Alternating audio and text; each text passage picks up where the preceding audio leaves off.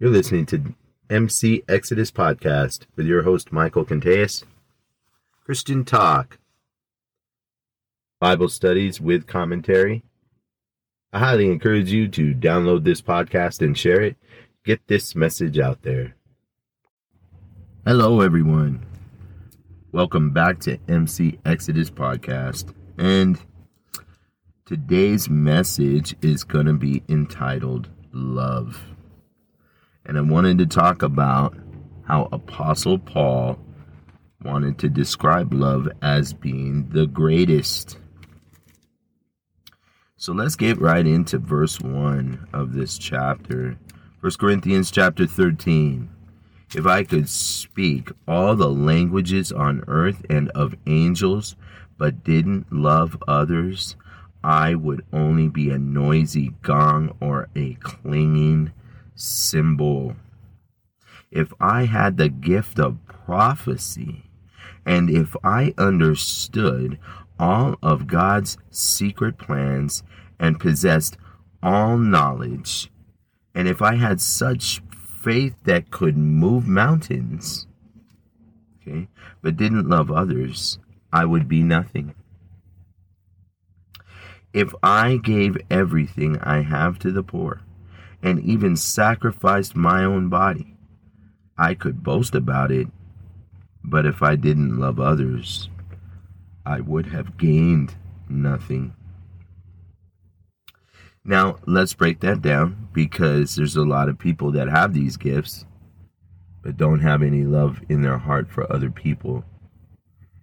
And I'm going to be honest with you, it's easy to fall into that. Don't think that I'm above everybody or whatever because everyone struggles with the dislike of others. You know, that's just human nature. People get on your nerves Okay, people do you wrong. And then you have a choice whether to forgive that person and love them or don't forgive that person and don't forgive them and and stay that way. Never talking to them again and having hatred in your heart for them. And I'm going to be honest with you, unforgiveness is a disease. It's a disease that eats you from the inside out, and eventually it even manifests into a physical disease called cancer. So when we're dealing with all of this, we got to get back to the book. We got to get back to the basics. We got to get back to this chapter and let's start breaking this down. Let's start realizing what Apostle Paul was trying to talk about when he was writing the people of Corinth, when he was writing these letters, what was he talking about here? What is love? So let's go. Let's get some more right here. Let's take a look right here in verse 4. Love is patient. Love is kind. Love is not jealous or boastful or proud or rude. Look at that. Now let's stop right there. Let's think about this for a minute. Love is patient. Love is kind. Hmm. So, when you're not patient and you're not kind to others, well, then you you don't have love. There's not a, lo- a lot of love going on there. The Bible also describes love as God is love. So, with that being said, love is patient and love is kind. So God is patient, God is kind, God is not jealous or boastful or proud or rude. Yeah, that's interesting because he's not. Okay. It is not irritable and it keeps no record of being wronged. So when when it when the Bible says God is love, we can interpret it right here because he's he, Apostle Paul is describing love. So we can say that God is not irritable and he keeps no record of being wronged. That's right. You know, if you come to him with a repentant heart, I'm going to tell you what, man, you are forgiven. Now, does that give you an excuse to just, you know, be in the world all the time, doing worldly things, and then running back to God every time you get in trouble? Or, you know, hey, you know, I'm changing. I'm, God's pruning me. I'm walking with the Lord. I have this journey with God. I have faith that He's going to change me. I know that this is going to happen. I pray to Him all the time about this. You know, this is the walk of a Christian. This is the walk of a follower of Christ. And being filled with love for others is part of it. Now, I'm going to tell you, you know, you're not going to understand why people do things to you all the time. You're not going to understand why people wrong you. Sometimes you, you got to take a second, back up, and think about what, what was going through that person's mind in order to forgive them. You know, and then in today's society, everybody teaches you not to trust. Do not trust others. Trust, trust, trust. You know, it's a big thing to earn these days because everybody is out to get me. You know, and I'm guilty of it myself. I'm going to be honest with you. You know, and, and the Lord frees me from that. The Lord shows me, you know, trust in Him to get you through these issues. Trust in Him to make it right, to make it fair. You know, when you can't change someone, pray for them. You know, because God can in His timing. You know, we can't force people to change, but we can pray for them. We can pray that love will be filled in their hearts. You know, so, you know, keeping a record of being wronged Okay? So what? Holding a grudge. Keeping a record of this. What does that mean? Oh, he did me wrong 10 years ago. That's keeping a record. That's saying, I do not want to forgive him because he did this in 1965. And you know what I mean? And that's not forgiving. That's holding them accountable for something that they forgot about. You see what I'm saying? So then you're like this. Well, I cannot forgive that person for this. I mean, it really hurt me. But that person forgot about it. They started living their lives. And you're the one holding on to it. You're the one that's that's letting it eat you up inside. You're the one that gets hurt every time you hear a person's name. You're the one every time you see them in a grocery store, whatever. You hear someone talking about them, you get all upset. But they're not getting upset. They forgot about it. They moved on. And we have to as well. Now let's continue. Take a look right here. It does not rejoice about injustice, but rejoices whenever the truth wins out. Love never gives up, never loses faith, is always hopeful, and endures through every circumstance. So love endures, but so does unforgiveness. So we gotta balance this. You know, you're gonna battle a lot of unforgiveness. You're gonna battle keeping records of wrongs. You're going to battle these things. But we got to keep sight on the Lord. We got to keep sight on what He's about. Does God have wrath? Yes. Has He been known to burn cities down? Yes. Has He been known to flood the earth? Yes. But that's not what He's doing all the time.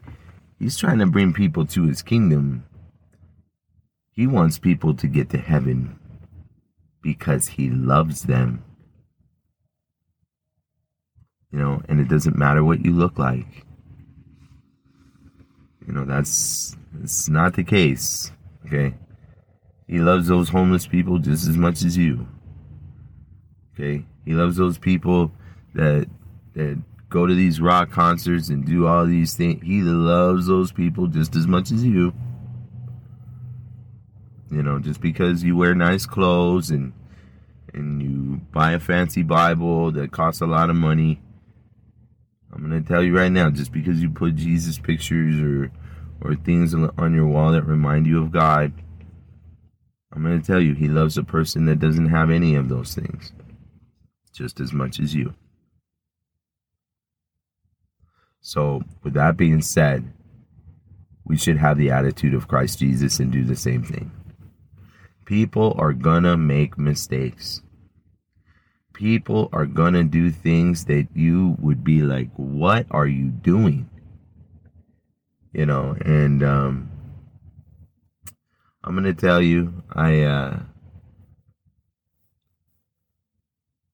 you know, a lot of people don't understand me. I, I kind of grew up not having a lot of friends, and um, I had one friend growing up, and he killed himself. To be honest with you, I even found him. I found him dead. Um, it was a horrific sight. Is something I don't really talk about in all my podcasts um, or my videos. But it's getting that time of year again. He did it in the month of December, right after Christmas, and uh, you know, it is what it is. Um, is he in heaven? I have no idea. Was he saved before he took his last breath? I have no idea. You know, I found the aftermath. I found what the devil left him with. Was he riddled with the spirit of suicide? Yes, he was. Could I have loved him more? Yes, I could have. Could love have changed the outcome of this? Yes, it could have. And you gotta remember, people. You know, when you're running around hating everyone, and you're running around judging everyone, it might be the last time you see them. It just might be the last time that you had to give them love. Let's continue. Prophecy and speaking in unknown languages and special knowledge will become useless, but love will last forever. Now our knowledge is partial and incomplete, and even the gift of prophecy reveals only part of the whole picture. But when the time of perfection comes, these partial things will become useless. When I was a child, I spoke and thought and reasoned as a child. But when I grew up, I put away childish things. Now we see things imperfectly, like puzzling reflections in a mirror. But then we will see everything with perfect clarity. All that I know now is partial and incomplete. But then I will know everything completely, just as God now knows me completely. Three things will last forever faith, hope, love. And the greatest of these is love. I wanted to share that chapter with you because sometimes, and we've all heard this chapter. Come on, Christians. Come on, saints. We've all heard that chapter. How many times did your local pastor preach that chapter? But how many times have we really sat down and broke it down, man? You know, if we don't got any love in our heart, we're useless. the Bible says. It says it right there. We are useless. I don't like being called useless. I like being called useful. So, brothers and sisters, what are we doing? What are we doing running around hating on everyone just like all these worldly people? What are we doing? You know, I fall in the trap myself. There's traps everywhere, bear traps everywhere, laid out, laid out for us to step in every single day. How many times we walking with the Lord, man? How many times we we prayed up and to where we can actually see these these bear traps ready to clamp on our ankles? Many times? You know, and the devil's got his workers. Believe me, they come around, they drop a bomb, and then they leave. And you're sitting there picking up all the shrapnel. You're sitting there picking up all the devastation. And we have a choice. We have a choice to do the Lord wants us to do, and that's forgive and love. Or we can uh, be like every other worldly person. And it is extremely difficult, trust me. But you know, God is there to get us through it. He's there to show us. If we would just reach out our hand, if we would just open up our Bibles, the message is clear. You know, and I do say a lot about church because I've seen a lot of mistakes. But you know what? Church is good. It's good because you can develop relationships with people. It's good because at that moment you might you might run into someone, a new believer that came in, right? You know, things like that are exciting.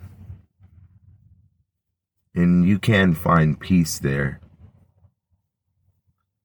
you know, when you're struggling with something or something's bugging you, go to church. Get into a worship song and just sit there and praise. Believe me, you'll come out feeling better. But just understand the difference. Being a Christian isn't just going to church, it is who you are and it's hard to understand. It's hard to decipher the two because the society that we live in ingrains in us that our jobs are who we are. But that's not the case. That's just a job that pays the bills. And so many of us fall into this trap that that's who we are. That's who we'll always be. You know, you were who you were before you got that job. And you're going to be who you are after you retire from that job. So just understand that that's not who you are. You know, I, I talk to a lot of veterans, and I'm going to share this because it's true. There's a lot of veterans out there that struggle with this. I personally was not a veteran. I didn't go to war. I had a chance to join the Marines. My grandfather and uncle were highly decorated Marines. My father was a staff sergeant in the United States Air Force. But I have to tell you, I never had a desire to do that. And I know now why. Because this is who I am. But I wanted to tell you that soldiers seem to struggle with the amount of people that they've killed. I've noticed that. And it's always the same story. And they carry it. They carry that burden with them. And if you are a soldier out there listening to me, a veteran, or a current soldier, let me let me tell you this. Give it to the foot of the cross. Give it to God, man. You don't need to carry that, brothers, sisters. You don't need to carry that burden because Jesus died so that you could give that burden to Him. You know, if you were listening to your commanding officer and you had to do what you had to do, the Lord will honor that. So just understand being a soldier is not who you are. You are you. And that was a job. And that job will end. Whether it's on the battlefield whether it's out here in society's battlefield. And war continues even when it's over. When you go home and you start to live your life, you don't even know how to live it because it's instilled in you that that's who you are. But if you ever want to know who you are, ask God to show you. Till my next episode, God bless you.